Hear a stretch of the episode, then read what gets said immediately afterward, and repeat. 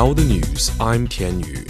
China is preparing for a peak in travels as people go back to the cities they live in after spending the Chinese New Year holiday with family. The country's railway network handled more than fifteen million passenger trips on Thursday. That's a new daily record in the history of the Spring Festival travel rush. Major highways also saw a surge in traffic. Transport authorities have added more trains and service staff to help the passengers. A low-carbon production and lifestyle has emerged as a new trend during this year's Chinese New Year holiday. Before the start of the holiday, new charging stations were built at highway service areas in Chongqing for self-driving tours with new energy vehicles. An ecological resort in East China provides meals cooked in fully electric kitchens. And a new sports center in northeast China boasts what is considered the country's first zero-carbon ice rink. The heating and cooling technology helps reduce carbon emissions at the facility by one thousand six hundred tons per year. China says it has expelled a boat belonging to the Philippine Fishing and Water Resources Bureau, which illegally entered waters near Huangyan Island. China Coast Guard says it took the action after multiple warnings.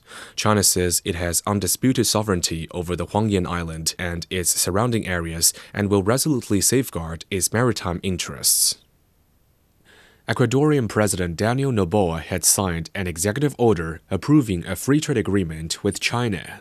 Under the deal, the two countries will offer reciprocal tariff exemption on ninety percent of the products. China is Ecuador's second-largest trading partner.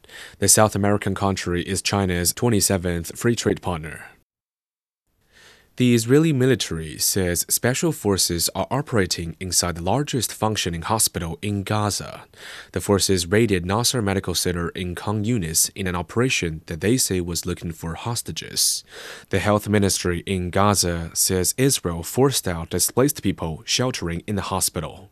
Hospital staff say several people were shot while trying to flee. Israel's pending ground operation in Rafah is the subject of an urgent request by South Africa to the world's top court. South Africa says the offensive violates an International Court of Justice ruling last month.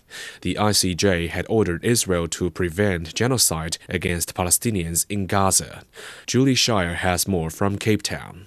South Africa wants the court to quickly determine whether the plan announced by Israel to strike more targets in Rafah amounts to breaches of the U N Genocide Convention and orders issued by the I C J last month.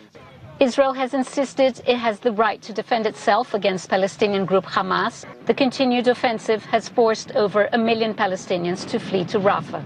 United Nations officials have warned of catastrophic consequences should Israel press on with an assault on Rafah. Mounting pressure on Egypt to open up its borders to fleeing civilians has so far yielded no results.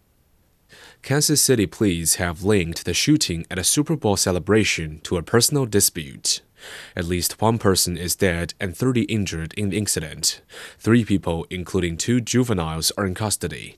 The police chief says a million people have turned out for the parade celebrating the Chiefs' Super Bowl victory.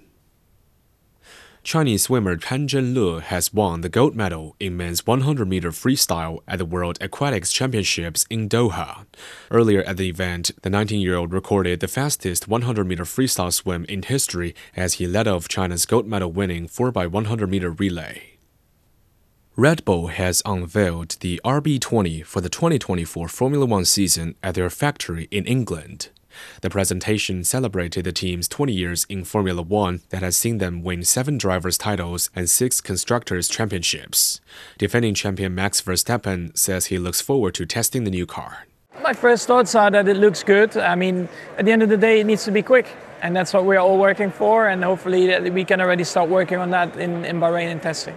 Testing starts next week before the March the second season opener in Bahrain. Red Bull won all but one of the races last season, with Max Verstappen taking his third title in a row with nineteen out of twenty-two race wins. And that's the news. I'm Tian Yu.